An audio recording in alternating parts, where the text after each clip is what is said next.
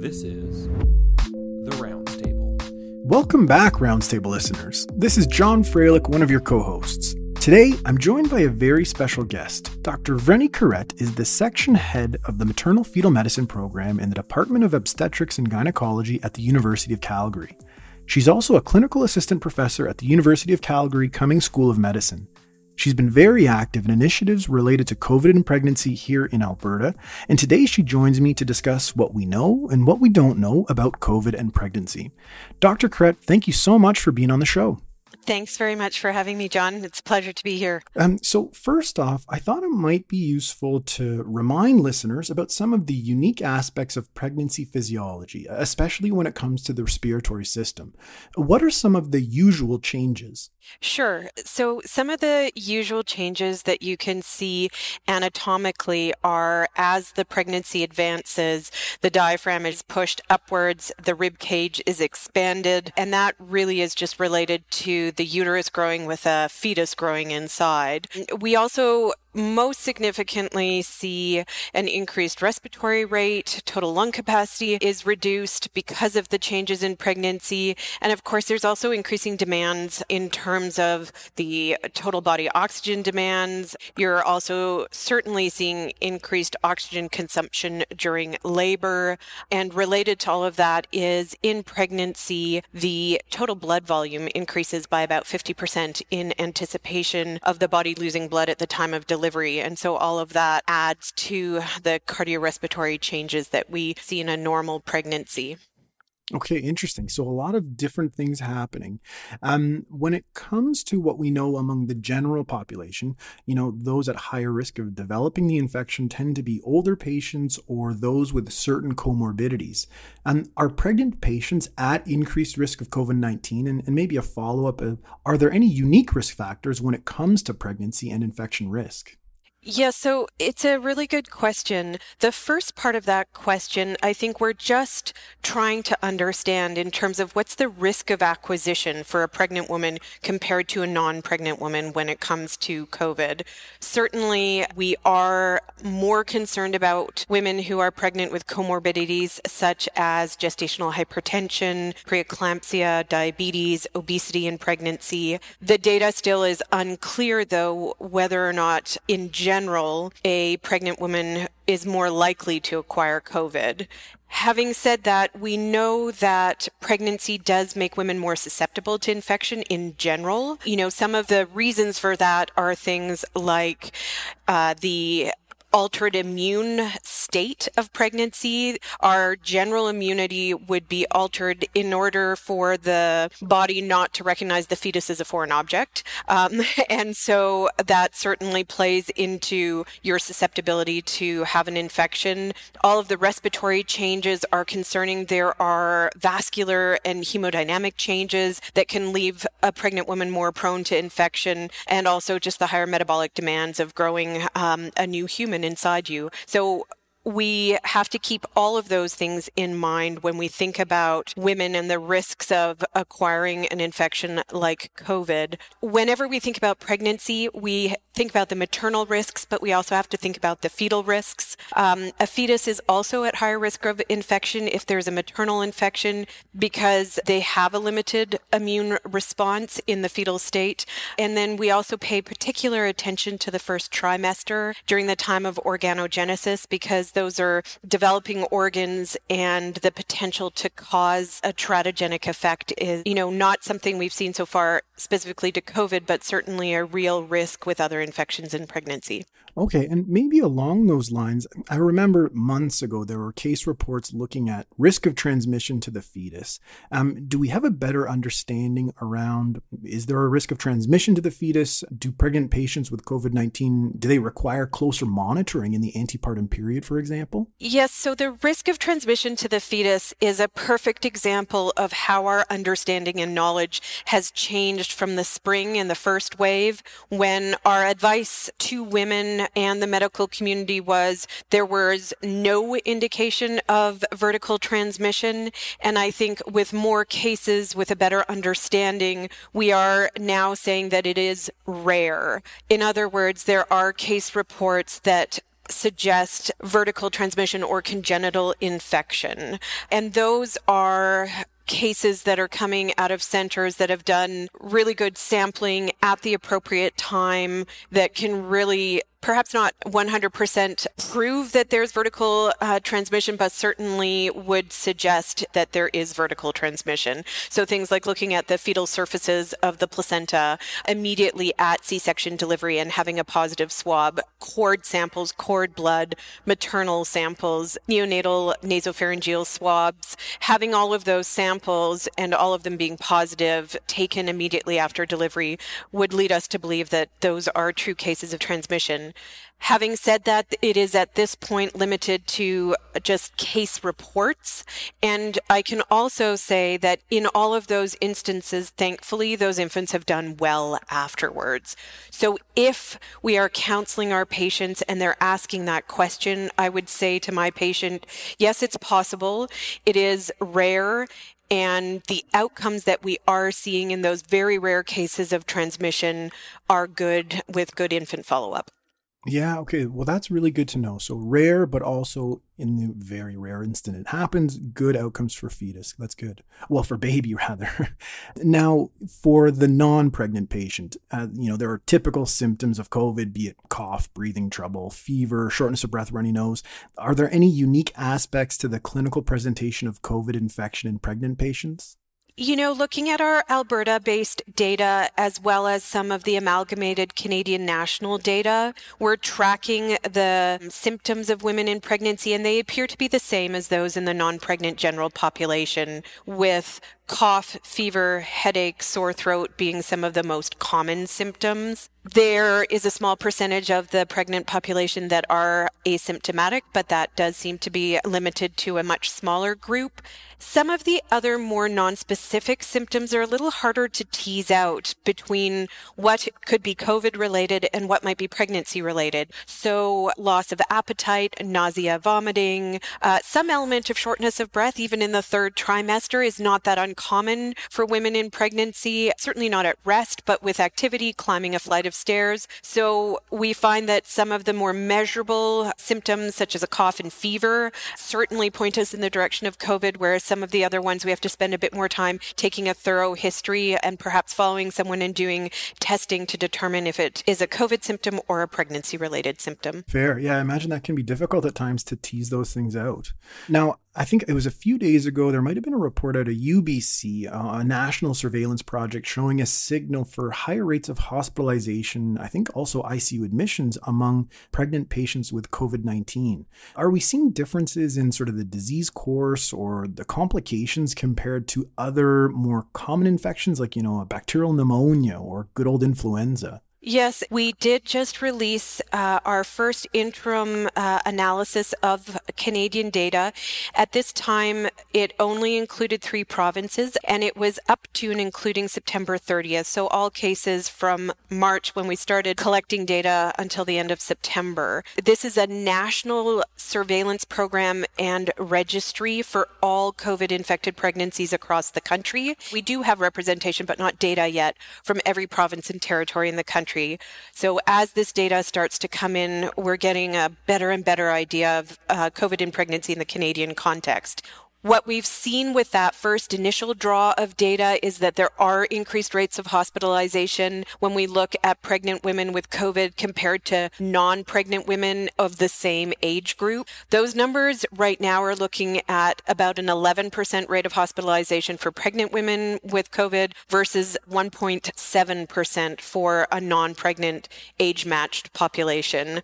And we're seeing the similar thing with the ICU admissions. So about a 2 to 3% rate of ICU admission compared to a 0.3% ICU admission rate in uh, women who are pregnant and non pregnant in the reproductive age category. So, although this is early data, you know, and so we have to be careful uh, when we interpret that data, but there are certainly signals that we're looking at. I will say that the absolute risk of severe illness is still low, but when women do have severe illness compared to non pregnant women, there are increased risks. The last thing to say about that is just that this is similar to what has most recently been reported in the US with the latest report out from the CDC. And then there's a large European registry, the COVI-PREG study, and they are seeing similar findings as well in terms of increased risk of hospitalization and ICU admission. Wow, that's a great initiative that you guys were able to kind of put all that Canadian data together. Um, I'd like to change gears a little bit and talk a bit about the management of COVID infection in pregnancy. Uh, certainly, the evidence that we have supports dexamethasone uh, in patients requiring oxygen or intubated in the ICU. Uh, do we know if there are any differences in management of COVID 19 in a pregnant patient who does require admission to hospital? So we would apply the same uh, principles for treatment in the pregnant patient. Uh, dexamethasone is safe to use in pregnancy. We routinely use betamethasone for fetal lung maturation in a pregnant woman who has a risk of imminent delivery before 34 weeks. Um, the alternate to that, if betamethasone is not available, would be dexamethasone. So it is something we have experience with in pregnancy. We feel safe providing it to our patients. Um, and so it is something that has come on board for the non pregnant or pregnant patient. In terms of the sort of disease course and management, we're seeing very similar things to the adult population where women may have mild to moderate disease for the first few days. And then again, sort of around the days five to seven, we can see an acute deterioration with the need for either respiratory support with oxygen or even ventilation. And we have had some women who have required ventilation. The difference, of course, is that if she is in the third trimester of pregnancy and she has this big space occupying uh, uterus. Um, I was going to say space occupying lesion, but I suppose that's not really fair. Um, um, you know, this is where the ethical decisions become challenging around delivery. And is it best to do an emergency C-section so that there is more space and more lung capacity and ability for us to treat the woman who requires oxygen support or even uh, intubation? So those are some of the things that are unique to pregnancy we always want to have a mother who is awake, aware, and able to make those decisions.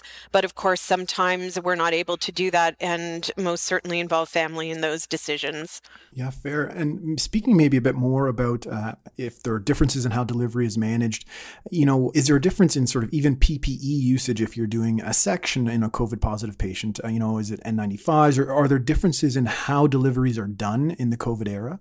Yes, certainly. So we have, I would say, learned by learning from our mistakes. So we have had exposures and infection in healthcare staff on labor and delivery as the COVID pandemic has sort of stretched on. And from that, we have learned that it's not just um, a mask, a gown, and gloves that we might normally wear for delivery. We need to make sure we have goggles on as well. Uh, there was great debate around whether or not N95 masks were required for delivery or not if there's a woman who is COVID positive and she is laboring, should she be wearing a mask? And you can imagine that if you're having a vaginal delivery, you're in the second stage of labor, you're pushing to try to do that with a mask on is really, really difficult. And so I think in general, what we have said is that everybody else in the room will protect themselves with full PPE so that we can allow the laboring woman to do that in whatever fashion is best for her, should she be at risk of, of having COVID in terms of a confirmed or suspected case. In terms of the OR, um, what we're trying to do is keep as many people out of the OR. If there is an aerosol generating procedure that's taking place, of course, sometimes when you're doing a stat section, there's a you know rapid drop in the heart rate. You're doing a stat GA. We don't have the opportunity to do that. So in those scenarios, much better to have additional protection such as an N95 mask. Okay, great. Maybe another question along the management lines. You know, the evidence around the role for prone positioning is really not clear yet. A lot of studies are ongoing. But are there any specific contraindications to prone positioning in a pregnant patient or in a postpartum patient? You know, it was a really good question, and I'm not sure that I could find anything specific to that. In general, the position that is the most concerning is a woman who is supine, especially as she gets on in the pregnancy. The weight of the uterus can compress the IVC, causing some concern about fetal oxygenation. And so that's why typically we would recommend lateral decubitus or even just having a woman wedged. Those are the preferred positions. I suspect that as long as there was a bed cutout, which I don't know that that would be readily available to accommodate the gravid uterus, then you could have her positioned in a prone position. It would certainly make it much more difficult to do fetal monitoring, which is an important component. If you've got a pregnant woman who's admitted to hospital, we need to ensure that we don't forget to do that daily uh, or even twice daily monitoring, depending on the fetal situation. So although I don't know that it's contraindicated, I think there it would present some challenges. Yeah, fair. Okay. Um, you know, for someone like myself as an internist or a hospitalist who might be helping with co management of an admitted pregnant patient, what are some of the things to look out for that might indicate a pregnant patient is getting sicker and you need to consider higher level of care like ICU? You know, I know you mentioned kind of that normally there are higher resp rates as an example in pregnancy. Um, are there any kind of signal that you sort of look for to say, yeah, something is changing, I need to act? I think in these scenarios, it's really good to consider both the mother and the fetus because the fetus often can be the one that first signals us that there is a concern. So, in terms of an undiagnosed maternal fever, often we are cued to check the maternal temperature because we see an unexplained fetal tachycardia. You know, also going back to the fetus, things like decreased fetal movement. There were some case reports out of Switzerland where the mother came in with decreased fetal movement. And again, it was, that was a sign that there was a worsening status. So as an internist or a hospitalist, I would say don't forget about the whole fetal component of the pregnancy and using that as a way to also monitor maternal status. I would say that our parameters around oxygenation, knowing that mom has to be well oxygenated in order for that to sustain the fetus, we have a much lower threshold to supplement with oxygen because a prolonged hypoxia in the mother could have permanent hypoxemic damage to a fetus. Um, so you know, there was a lot of debate at the national level looking at the hospitalization, ICU, and oxygen support data and saying, is this always going to look higher because we have a bias towards admitting women to hospital and admitting them to the ICU when they're pregnant earlier because we're more worried about them um, simply because they're pregnant. And and you know what? There may be some truth to that but i think at the same time the maternal status has such a profound impact on the physiology of the fetus that we do have to be more careful. Fair you know, this pandemic has obviously put a lot of strain on everyone's mental health, but are you seeing higher rates of depression during pregnancy or in the postpartum period amongst your patients? I'm so glad that you asked this question, John, because yes, the mental health concerns, the anxiety of women who are pregnant are much, much higher. You know, and in some ways it doesn't really come as a surprise because we know that we're seeing that in the general population. You hear about it in the media, but I will say that our um, obstetrical surveillance team, um, our nurses are reaching out to women when they contact them and screen the women. We are most definitely seeing higher rates of anxiety, depression. There is a large study that uh, is run out of the Alberta Children's Hospital where it was an online survey for women around anxiety and pregnancy related to COVID. The last time I spoke with them, they had over 8,000 people across the country respond, and the levels of anxiety are so much higher than what was expected. We are seeing those high levels of anxiety regardless of whether women are infected or not. And the level of anxiety doesn't change with severity of illness either and you know they're they're anxious about getting covid and this potential unknown effect on their fetus. They're anxious about what's my labor and delivery going to look like? You know will there ever be a time when my husband or partner won't be able to come in to labor? They can't have siblings, grandparents, extended family come and visit. If a babe's in the NICU delivered prematurely, you know, it's just the immediate parents that can come visit. Um, and then I would say the risk of postpartum depression afterwards is also very real because the support systems that women naturally put in place may not be available to them. So having family come from another province, from overseas, from another city, for many women, that isn't a possibility because of the restrictions that we have. So I would say we have been very careful to make sure that we check in with our patients, even if we're not doing in person prenatal visits, we're doing virtual or phone visits, always checking to make sure that we are supporting them as best we can and um, checking in on their mental health because this is having huge effects. Yeah, I can only imagine how difficult it must be to maybe not have the pregnancy you're expecting. You know, you can't show off baby. You can't get the supports you normally would when you're supposed to isolate all the time. That's really challenging. The internet has got a lot of bad information, but are there any good resources that you would recommend for your patients to look online for, you know, you know, help to answer these questions and to kind of ease their worries as best as possible? Sure. There are a lot of really great resources. As always, going to the larger national organizations that represent present what I would say would be the most scientifically rigorous information that we have. So in Canada, we have the Society of Obstetrics and Gynecology, SOGC.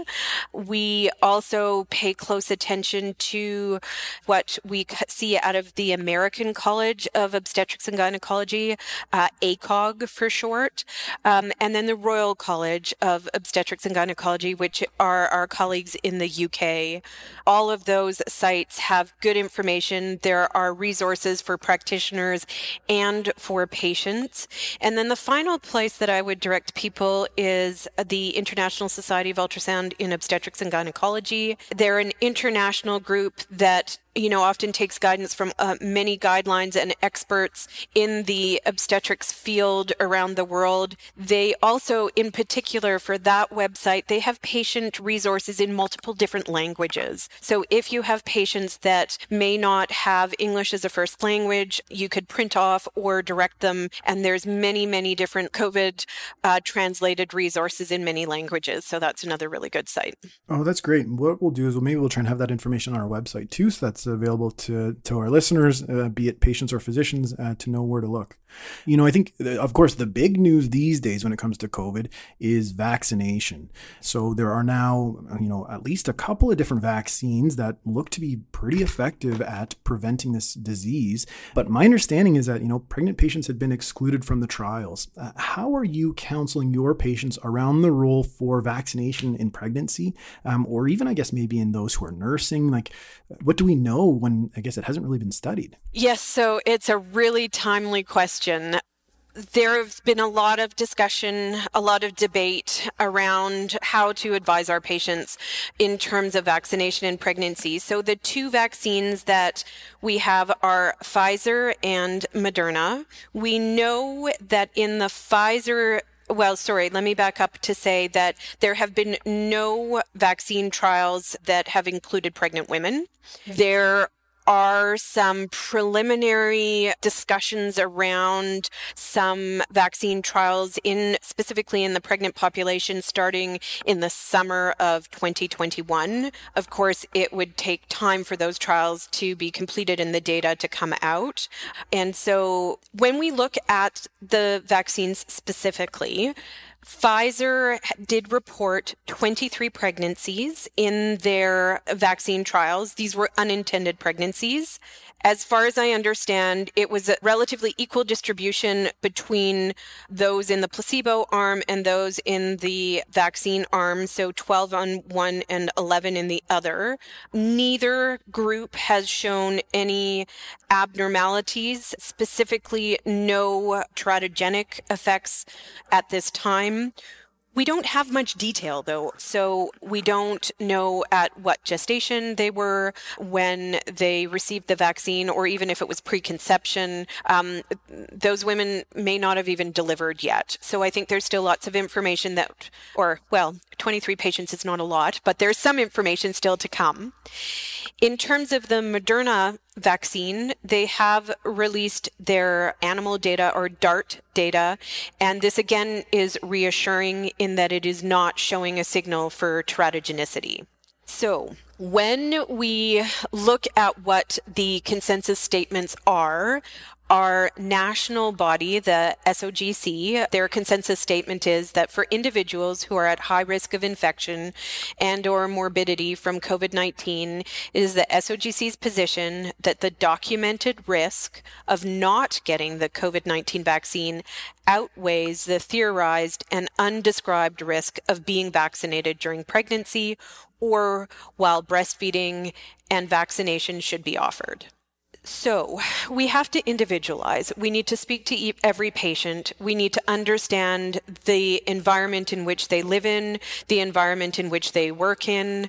Certainly, when you look at some of the isolated communities, let's say in Manitoba, where the rates of infection are one in three or one in four, that may be an area where a woman certainly has a higher risk of having COVID 19 infection with potential complications versus, you know, unknown new vaccine that doesn't seem to be causing any issues. And we, you know, again, we have to be careful with that. With everything, it's a new drug.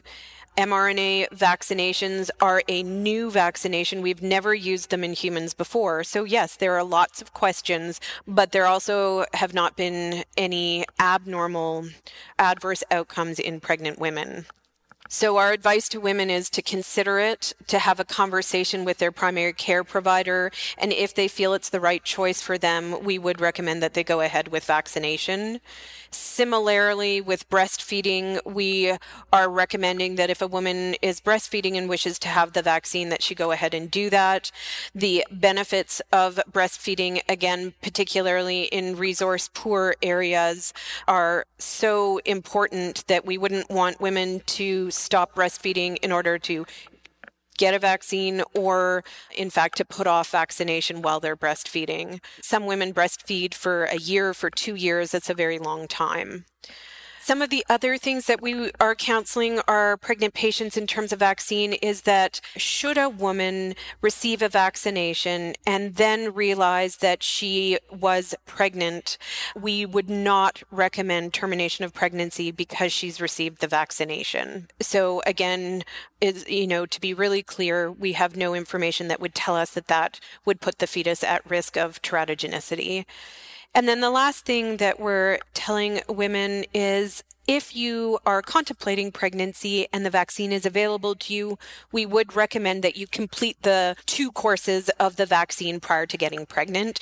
Because one of the things that's still a little controversial is if a woman has had one dose of the vaccine and then gets pregnant, should we recommend she get the second dose or do we tell her to wait until after the pregnancy? So I would just say um, for those women who are planning their conception to keep that in mind as well. Okay, that's very good information. Well, this has been a really terrific conversation. Um, those were all of the questions that I had. I don't know if there's anything that you'd like to just say before we finish things up, but anything else that you think we, we should cover? The only other thing that I will add in terms of outcomes that we are watching closely is there does appear to be a slightly higher rate of preterm birth. And again, it's raw data, it's early on our approach to this and understanding of it may change as more data comes. But when we look at Canadian data and again compare that to American and European data, the rates of preterm birth are about 12 to 15 percent. Our baseline rate of preterm birth is 8% in Canada. So it is higher. We're not sure yet what the cause of that is, but it's something that we're following closely. And I guess in general, with COVID, my final thoughts would just be that the information is constantly changing. The number of publications from March uh, until today, when I, you know, or yesterday evening when I was preparing for a Grand Rounds presentation, it's it's incredible the number of publications that are out there, and we keep learning. And with that, we know that what I say today may not be correct tomorrow, and that we probably need to be okay with some degree of uncertainty and continue to do our very best to monitor outcomes and have individual frank conversations with our pregnant patients so that we can ensure the best possible care for them. That's a really great point. Well, you know, I think maybe on that, why don't we wrap things up? Dr. Kuret, thank you so much for being on the show. I really appreciate uh, all of the all of this information. Thank you so much. My pleasure. The Rounds Table is hosted online at healthydebate.ca. Follow us on Twitter at Rounds Table. Special thanks to our audio editor, Emilio Garcia Flores. Also, thanks to founder of the Rounds Table, Amol Verma, and Kieran Quinn, the previous director. We'd also like to give a big thanks to Seema Marwaha, the editor in chief at Healthy Debate, for all of the support.